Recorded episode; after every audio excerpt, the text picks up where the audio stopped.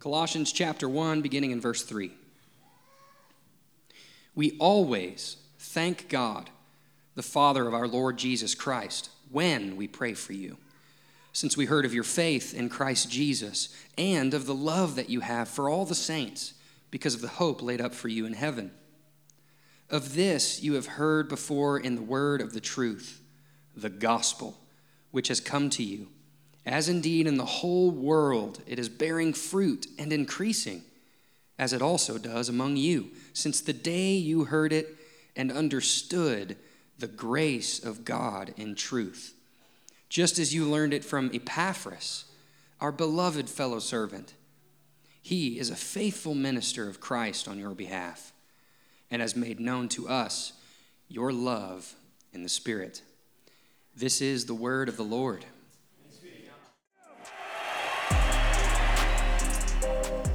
Well, good morning again. We're glad that you're here as we're studying the book of Colossians.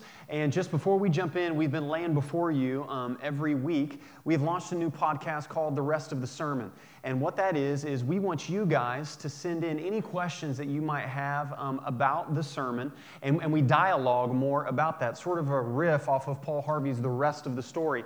But maybe there's something that comes up in the sermon, and you're like, oh, wow, I didn't know that, but if that's true, then what about this? Send us a question at info at westsidepb.org, and we'll answer that on the podcast, and would love for you to subscribe to that because uh, one of the things I'll, I'll never forget a preacher saying is that good preaching doesn't end a conversation, it begins a conversation.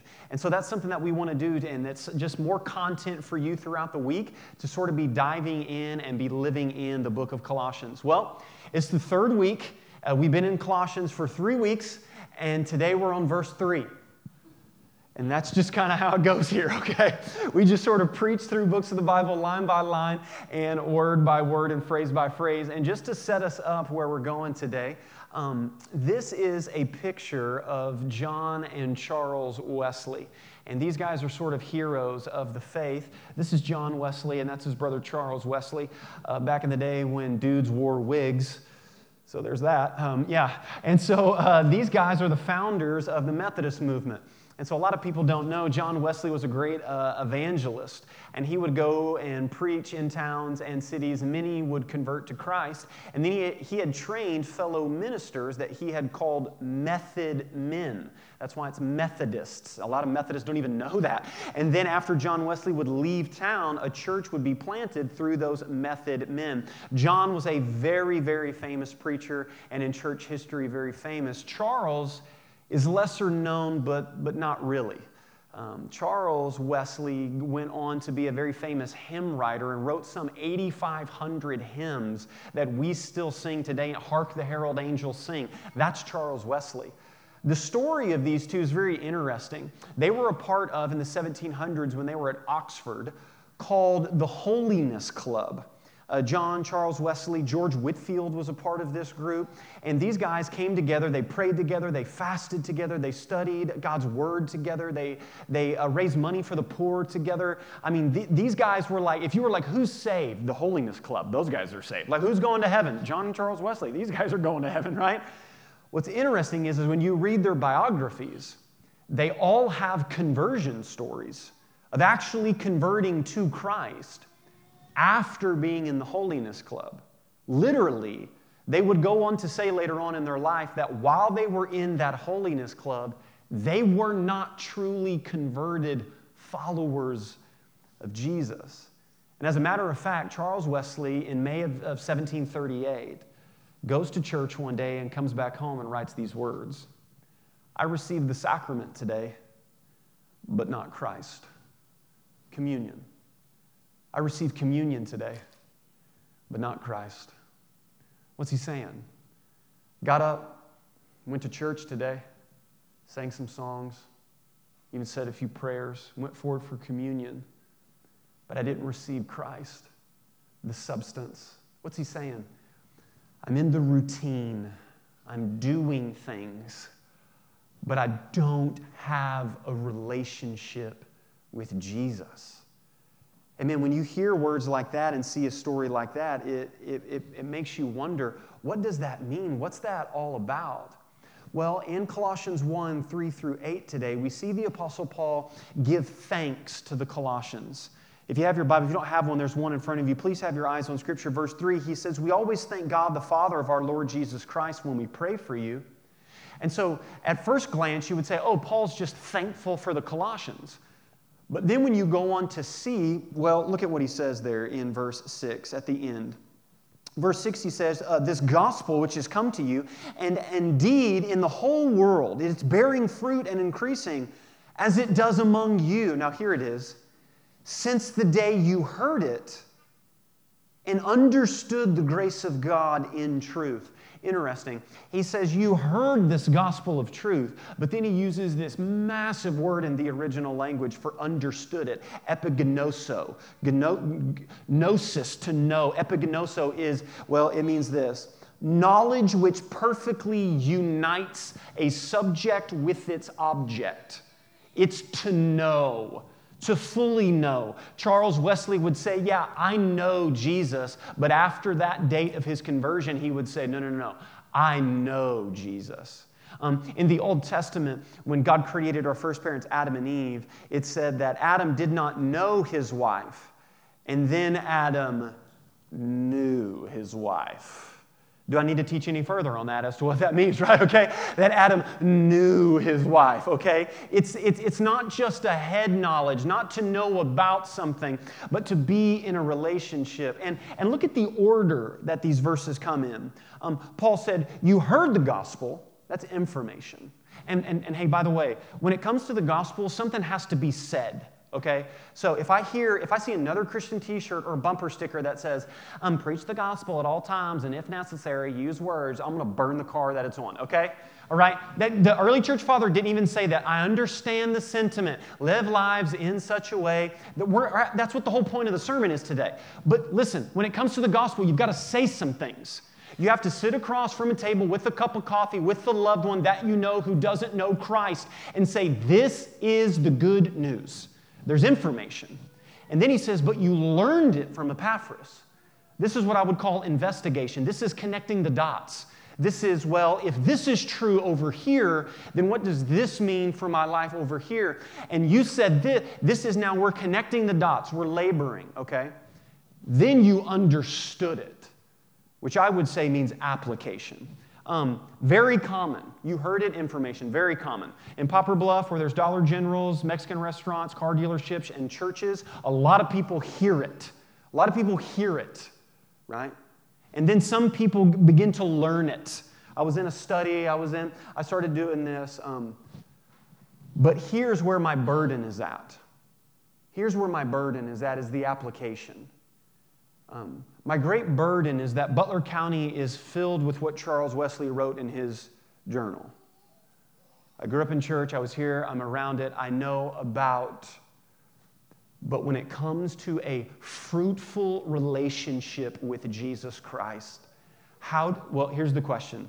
Here's the question we're going to ask today and then answer from these verses, and it's this How do I know that I've heard learned, and understood the good news of Jesus. How do I know that? How do I know that I've heard, learned, and understood the good news of Jesus? Many people have heard, many, some people have learned, very few people have understood. And by the way, Jesus said, Broad is the way that leads to destruction, but narrow is the path that leads to life. We are on it today. The question that you should be asking is some of I've grown up in church, but like this relationship, how do I know? Well, here's the thesis and the big idea today. If we truly know Jesus, it will truly show in our lives. If we truly know, it will truly show. That's what the Apostle Paul says in these verses. He says, listen, um, by the way, Paul's never met the church in Colossae. Uh, Epaphras was the founding pastor. And, and, and he traveled around with Paul and, and met Paul and said, This is the news. A church has been planted, but there's some error that's come in. And then he writes the letter to, to correct that. But he says, Wow, th- there's real evidence for a conversion to Jesus Christ. So, what are some things that we see? If I truly know what truly shows, I see four things in the passage. The first one is this you have faith in Jesus. You have faith in Jesus. Verse 3 We always thank God the Father of our Lord Jesus Christ when we pray for you. Verse 4 Since we heard of your faith in Christ Jesus. Heard of your faith in Jesus. Faith right? We see this word everywhere. You go in Hobby Lobby and it's on every single sign everywhere, okay? Faith, hope, and love, all, you know, the Holy Trinity of the New Testament. Why is that everywhere? Well, it's because faith is a big deal. Um, it's the deal. It is the deal in the Bible. Faith is. And, and this week, um, I, I, got up, it was early, cold outside, and so getting ready to take the kids to school. And so I went outside and was going to start uh, my car, and, and it wouldn't roll over. and just kind of, walk, you know, just kind of dead. And so I was like, oh man, that sounds like a battery issue because I'm such a, you know, a mechanic. I'm so knowledgeable at that. I was like, well, it can't be the flux capacitor, right? And so it's probably the battery. So I backed the van out and then got, um, got some jumper cables. And so hooked uh, the jumper cables up. It was cold and it was still early. And so I, so I hooked them up and then went and tried to, you know, roll it over again and it wouldn't work. And then saw some stuff smoking. And I was like, that's not good. And realized the red should be connected to the red on your battery. And so if you connect the positive and negatives, it'll melt your cord, is what it'll do. And so um, I praised Jesus and then got it connected back together and then it fired over. But follow with me. Um, the battery was dead. My battery in, in my car was dead. So, so I hooked up the jumper cables and then hooked it up to a live battery. The live battery sent something to the dead battery. The dead battery was alive, but because it was connected to the live battery, it became alive. Do you see where I'm going with this? Um, you were dead in your trespasses and sins. Contrary to popular belief, there was not some spark in you. There was not some original snowflake. There was nothing in you that was good. For we were dead in our trespasses and sins, and God made us alive together. For by grace you have been saved. Listen, what faith is, faith is what connects us to God. That's the thing. That's the thing in the Bible, is what faith does. Faith is what connects us from something that was dead, our lives, our heart, and it connects us to God. Listen, our works, our works is not what connects us to God. This is the heart of the Protestant Reformation. It is not that we show good works, then that gets God's attention, and then we have faith. Wrong. Faith is what gets God's attention. The Bible says that without faith, it is impossible to please God. I mean, this is a big deal. So, what is faith? We haven't defined it yet. What is faith? Well, we, in here we like to let Scripture interpret Scripture. And so, Hebrews chapter 11, verse 1 actually gives us a definition of faith. Now, faith is the assurance of things hoped for, the conviction of things not seen. So that's faith. It's okay to be honest in church. You're like, Jason, I have no idea what that means. What do you mean that's faith? That's what kind of definition is that? Well, just follow me. Now, faith is the assurance. So that's like um, convictions, another way. Hope for things not seen. Well, let's, let's define it this way Faith is an internal conviction that leads to an external action. That's faith. Faith is an internal conviction, a belief or a trust in something that leads me to an action. That's why in the New Testament, James would say, faith without works is dead. You say you have faith, show me your works. And by the way, um, if, if, if, you're a non believer in here, sort of peeking over the fence at Christianity, welcome. We're glad you're here. I take your questions very seriously. If you're seeking and sort of pursuing God, one of the things that you can't say is that you don't have faith. Um, everybody has faith. Everybody has faith. The question is, what's your faith in? Everybody has faith. When you walked in today, you picked out your pew your pew because you were like, boy, if they're sitting in my pew today, that's my pew, right? Okay, right? So our little southern thing here. And, and, and before you sat down, you had an internal conviction that that seat would hold me. And you showed that internal conviction by an external action, by sitting in it. If you were to say, I believe that seat could hold me and not sit in it, I would say, You do not believe that seat could hold. Listen, everybody has faith, okay? Some people have faith in the stock market. Anybody got GameStop stock? How's that going today, okay? right? Everybody, everybody has faith, okay? Everybody has faith. The question is, what is your faith in? What is your faith in? And as Christians, we say our faith is in Jesus, the life, death, and resurrection of Jesus Christ. So therefore, now my marriage will not be defined by whatever, it's going to be defined by, by the very words of God. I've always used this story with faith, and I think it's great. Um, long before like Evel Knievel or, or anybody like that, there was this guy called the Great Blondin was his name. And uh, long before Evel Knievel jumped or did anything, the Great Blondin walked on tight ropes and did stuff, but he's most famous for walking across Niagara Falls. And he did it a bunch, did it often. Did a wheelbarrow, um, even paused in the middle, cooked some eggs, and did breakfast. And then for his big finale, he was going to carry someone on his back across Niagara Falls on a tightrope. Well, um, everybody sort of started making bets there in the local town. And there in the diner one day, two guys sort of engaged in a healthy conversation. And one guy says, I know he can do it. He's done it in the past. I believe that the Blondin can carry somebody across Niagara Falls. The guy was like, No way. The weight's going to shift. This isn't going to happen. They started placing bets. Well, little known to those guys, Blondin was there in the restaurant. And so he hears this guy just championing and for him, saying, I believe that you can do this. So Blondin stands up, introduces himself, and says, You seem so sure and have so much faith that I can do this. Why don't you get on my back? And you can be the guy. You're the guy. You're for me. You're the guy. And history records that he didn't get on his back. Faith. It's an internal conviction that leads to an external action. And so, if we say that, that we have faith, here's the sentence a profession of faith without an expression of faith means no possession of faith. And I am very burdened for our area. Listen, Love your grandmama, boo boo, gaga, mimi. Love her to death. So glad she took you to church. I'm so glad she was in church and she prayed for you. But your faith is not her faith.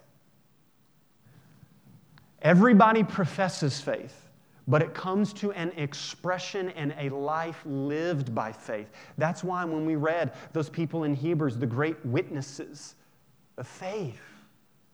And so when we look at this, is there, is there a step of faith? Is there an act of obedience out of faith in the New Testament that God prescribes for us? And the answer is yes. And we believe that to be baptism. We believe that the first act for someone who's professed faith in Jesus Christ is to pass through the waters of baptism. That you stand there and you say, My life is no longer my own, that I reject the world and the devil and his ways. You go down into the water, symbolizing the death and burial of Jesus Christ. You come out of the water, symbolizing the resurrection of Jesus Christ, saying, I will now live by faith in Jesus Christ. And so, listen, if this is something that you haven't done, there's a sign up sheet out there in the lobby. We're going to have a baptism service um, in the month to come. We want you to do this. Listen, baptism doesn't save you. That's Poplar Bluff tap water, bro. There ain't nothing special in there. But listen, it's what saved people do. It's an act of faith, it's obedience. And Jesus says, and by the way, um, the New Testament knows nothing of an unbaptized convert. And if you're like, well, what about the thief on the cross, preacher? Well, the next time you're crucified next to Jesus, I'll give you a hall pass, okay? All right?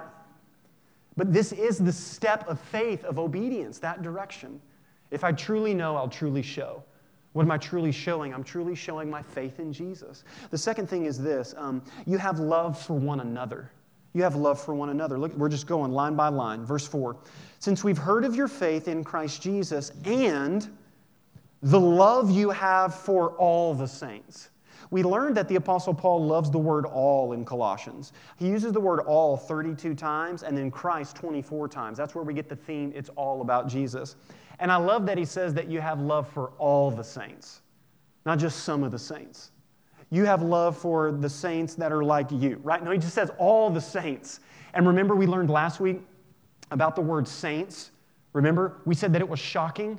And every time that we read the word saints, what are we supposed to do? Yes, you guys remembered it because I was like, if you don't remember it, I'm about to preach the whole sermon all over again, okay? So here's what I want to do. We said that it's shocking that he's calling people saints. Why? Well, because we're sinners. Simul est justus est predicus, as Luther said, simultaneously sinner and saints. So, so, so here's what I want to do. I'm going to read that again, and when I get to saints, I want you to gasp. Okay, you're in the sermon. Here we go. You have um, a faith in Christ Jesus and love that you have for all the saints. What? What? Saints? The love for each other. Um, this is the mark in the New Testament. This is the mark for someone who truly is a believer is a love that they have for one another. It's such a big deal that Jesus actually makes it an 11th commandment. Remember? You remember God's top 10, the 10 commandments? All that stuff, like don't drink, cuss, or chew, or go with girls that do, or no, that's not, that's a different list, okay? That's not that list. But it's God's top 10 because it's his nature and character. And then Jesus comes along in John 13 and says this um, A new commandment I give to you. Like, great. Really, Jesus? Because I was struggling with the other 10, okay? You give me another one, but listen what he says. That you love one another. That you love one another. Well, how are we supposed to love one another, Jesus? Just as I have loved you. That's the game changer. That's what the whole verse is anchored in. Because when we say love, listen, we're so selfish as human beings we're so selfish as human beings that we love other people the way we want to be loved. That's not sacrifice and that's not service. That's called being selfish, okay? That's like how distorted our love is. But he says, no, no, no. The basis is that you love as I have loved. You also are to love one another. By this, all people will know that you are my disciples by the denomination that you are a part of. Oh, doesn't say that. By this, all people will know that you are my disciples by your rants on Facebook about what you're against. Doesn't say that either. By the love that you have for one another. Why? Because the world doesn't offer that love. A diversity of people that are a unity of people bound together by their love for Jesus Christ.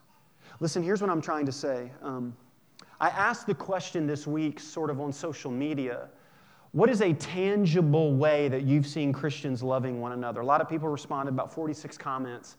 And a lot of people hinted around it, and a lot of people said certain descriptions, but a few people nailed it.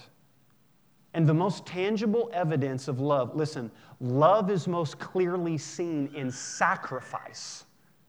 That's it, sacrifice. That's where love is most clearly seen. Love each other as I have loved you. Well, how did Jesus love us? Well, while we were still sinners, Christ died for us.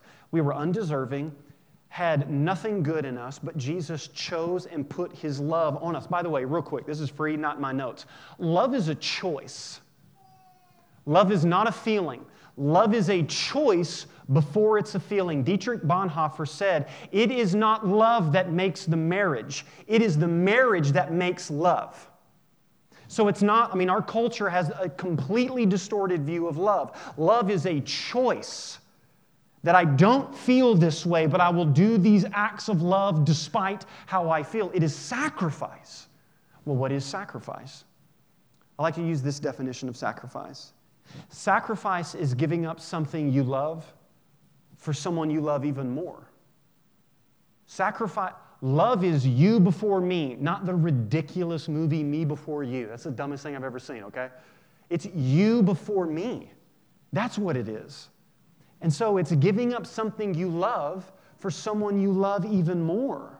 So my time, my money, I, I have this relationship and, and, and, and I know that, that I need to live in community and have relationships together and, and, and I want to be a part of this women's thing. And so what I'm going to do is tomorrow I'm going to arrange my time, something I love, in such a way that I lay that down to invest in people that I love. That's what it is. And listen, the world knows nothing of that type of love. Nothing of that type of love. So here's a question. If the Apostle Paul saw that in the church in Colossae, then for those of you who are here at Westside and call Westside your home, here's a question for you. When is the last time I freely gave up something I loved for somebody in this church family? We're on it now. It's not like, well, I don't really know what he's saying. Oh, like there's a way to answer this, and that's just it, right? We say that we have love. We say we, and by the way, just real quick, posting something on Facebook is not like, well, I let everybody know, okay? Like, guys, we got to get a little bit more, like, that is such a sham to how shallow our relationships are now. that we drop a statement of, well, it was on Facebook, okay? Like my nanny, well, I saw it on the Facebook, okay, right? That's such a shallowness of relationships. But a love for one another, if we truly know, it'll truly show. The third thing that I see is this um, that you have a hope in heaven that you have a hope in heaven. Since we've heard of your faith, we're still in verse 4, guys. This is how it goes. Since we heard of your faith in Christ Jesus and the love that you have for all the saints, because of the hope laid up for you in heaven. Because of. Okay, so if you're in English class, remember that. How many of you are glad to be out of English class? Okay, right? Um, because of, the source of, sense, that's the foundation. So hope, hope produces something. It produces this faith and love, what we see. Um, what, what is hope? Because it's not hope so. Listen, Christian faith is not hope so. Uh, well, you know, are, are you assured that if you die today that you would go to heaven, that you would be with Jesus Christ? Hope so. Eh, wrong answer, okay? That's not the hope that the New Testament offers. We're not talking about Tom Brady going to the Super Bowl, though that's a large chance for a hope because he's done it a lot of I'm not going to get into that, okay? I'll leave that over here, okay? I'm a Cowboys fan, okay? So pray for me, all right? Goodness gracious, all right? What is hope? Well, Hebrews chapter 6, verse 19 through 20 says this We have this as a sure and steadfast anchor of the soul, steadfast, sure, steadfast anchor of the soul, a hope that enters into the inner place behind the curtain, talking about the new covenant. Look at these words sure, steadfast, anchor. These are words that the Bible uses to describe hope. How about this definition for hope? Hope is the confident expectation that what God has said will happen. That's hope. Hope is future oriented, it is an expectation. H O P E, holding on to positive expectation that what God has said will happen. But what is your hope based on? Is it based on feelings? Is it based on feelings? No. It's based Follow me with this. Um, we always express faith and hope every time you purchase something from Amazon. Follow me, okay? Anybody purchase anything from Amazon recently? Uh, like everybody, okay? The one company and everything's going down, this is going up. And they've actually trademarked this little thing, which has actually been clinically proven to be addictive, which is the buy with one click button. I mean, like, this is crazy, okay? This is, Jesus faces a lot of temptations in the wilderness, but he didn't face the buy now with one click button, okay? Because I just go, oh, yeah, I think I need that. Two days later, it's there. I'm like, oh my goodness gracious, this is incredible, right? Well, you um, exercised faith when you clicked that button. You had an internal conviction that led to an external action. And then you also expressed hope that that would get to your front door. That two days later, there it is, right? And it always seems to be in Earth City. It's in Earth City for two days. What's going on in Earth City, okay? It's there, it circulates, goes to Sikeston, back to Earth City, okay, right? All this stuff. Then it's there on your front porch. This is incredible. And what's your hope based on? You say, well, I hope my package gets there, but you're like, I paid for it and they gave me a tracking number. I can follow this thing. Listen, our hope as Christians we don't just hope so. We have a confident assurance that what God has said will happen based upon His Word. This is like the tracking number for your hope, man, that I come to this. And so when, I, when, when I'm feeling afraid and I know that God says, Be strong and courageous and do not be dismayed, for the Lord your God is with you wherever you go. Or when I become anxious about my life, Jesus says, Do not be worried, for, for God um, cares for His children. That, that all of these things, that our hope is based on this. Listen, hope is holding on to the promises of God despite how we feel. That's what hope is. And listen, Christians, this is the mark. This differentiates us from the rest of the world. This truly shows, because everything right now is pessimistic. I am weary to my soul about people who are critical but yet don't contribute to anything. It is so weary to me. It is so easy to tear down what somebody else built. And for you to sit back and go, well, the problem is like Monday morning quarterbacking, okay? And listen, by the way, it seems to be popular for my generation to talk negatively about the church. Well, the problem is the church is, I love Jesus, but I'm not really down with the church. Listen, the church in the New Testament is referred to as the bride of Christ. Okay? So just follow with me. If you were to come up to me and speak negatively about my wife, I would lay hands on you in the name of Jesus Christ, okay? Because you can't have me and not have my wife. You cannot love Jesus and not love the church. And listen, yes, there are, bro- I love what Augustine said. The church is a whore, but she is my mother. She's not perfect, and yes, she's broken, but I have a confident expectation that what God said will happen. Listen, Christians, hope is what marks us in this dark and dreary world where fear mongering is propagated everywhere. We are not a people without hope. And by the way, just because there seems to be all this end times conversation happening, do you know what Jesus actually says? Jesus says, um, by the way, when the end starts approaching, lift your eyes up because your hope draweth nigh. Christians don't go, oh, it's the end times. Oh, it's the, well, you know, the stuff and the thing. And he did. That's not who we are. We are ones who have hope in a dark world. If you truly know, it'll truly show. And it's shown in faith in Jesus, love for one another, a hope that you have in heaven. And then the last thing is this you have a trusted source. Look at what he says. Verse 5 Because of the hope laid up for you in heaven, of this you heard before in the word of truth, the gospel, the good news, which has come to you, as indeed in the whole world, and it's bearing fruit and increasing, as it also does among you, since the day you heard it and understood the grace of God in truth. Here it is. Just as you learned it from Epaphras. Epaphras was the founding pastor at Colossae. He's the one who heard the gospel, learned the gospel, and understood the gospel, and takes it back to his hometown and starts the church. And look at these descriptions of Epaphras our beloved, fellow servant. He's a faithful minister of Christ on your behalf and is made known to your love in the Spirit. Like Epaphras. Epaphras was a trusted source for the people to hear the good news of Jesus. And I'm so burdened around here just because I think Maybe you think you kind of heard something. And, and, listen, I say this all the time. Just because it's in a Christian bookstore doesn't mean it's Christian. And just because you Google something about Christianity doesn't mean it's the tenets of the faith. Um, our oldest Roman is now into like collecting coins and currency. And it's really cool because you learn a lot about history and coins and all this stuff. And so his granny took him up to Cape. There's a really cool coin shop up there. And this guy was really just nice and generous to my son. And, and they were talking, and he gave Roman this, it's called the Red Book. And it lets you know, like, what's the history behind the currency, and it lets you know if it's real because there's a lot of fake currency. And he said the, the best way to distinguish this, and you guys have heard this and know this, is not to try to study all the fake stuff, study the real thing.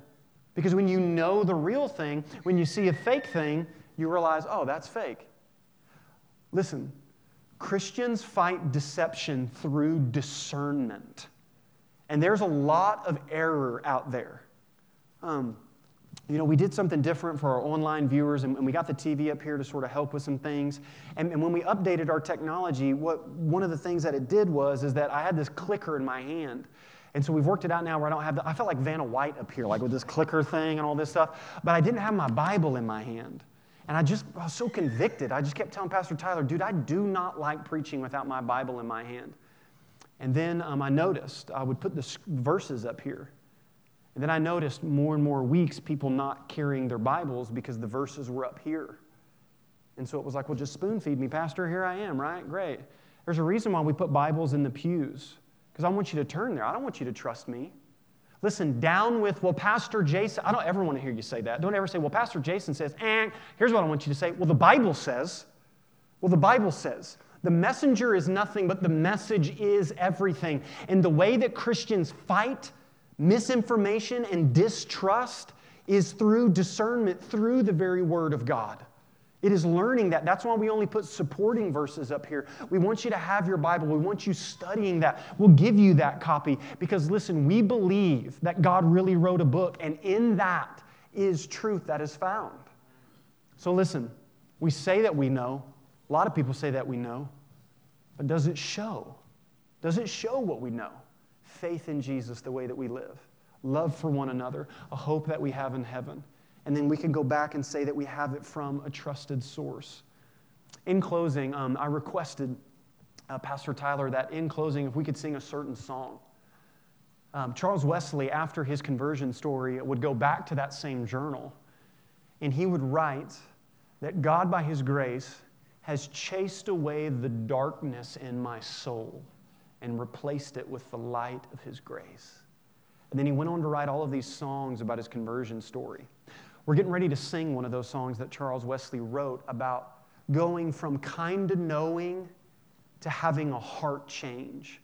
And listen, while we do that today, when you look at this list, I want you to ask yourself are, are these things in my life?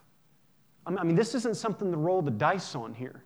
This is something that we can go chapter in verse and say, This is what God has given to assure me that I truly know and have a relationship with Him. And as we're singing these words, I want you to notice the words in this beautiful hymn of somebody who's been saved by faith in Jesus only by the grace of God.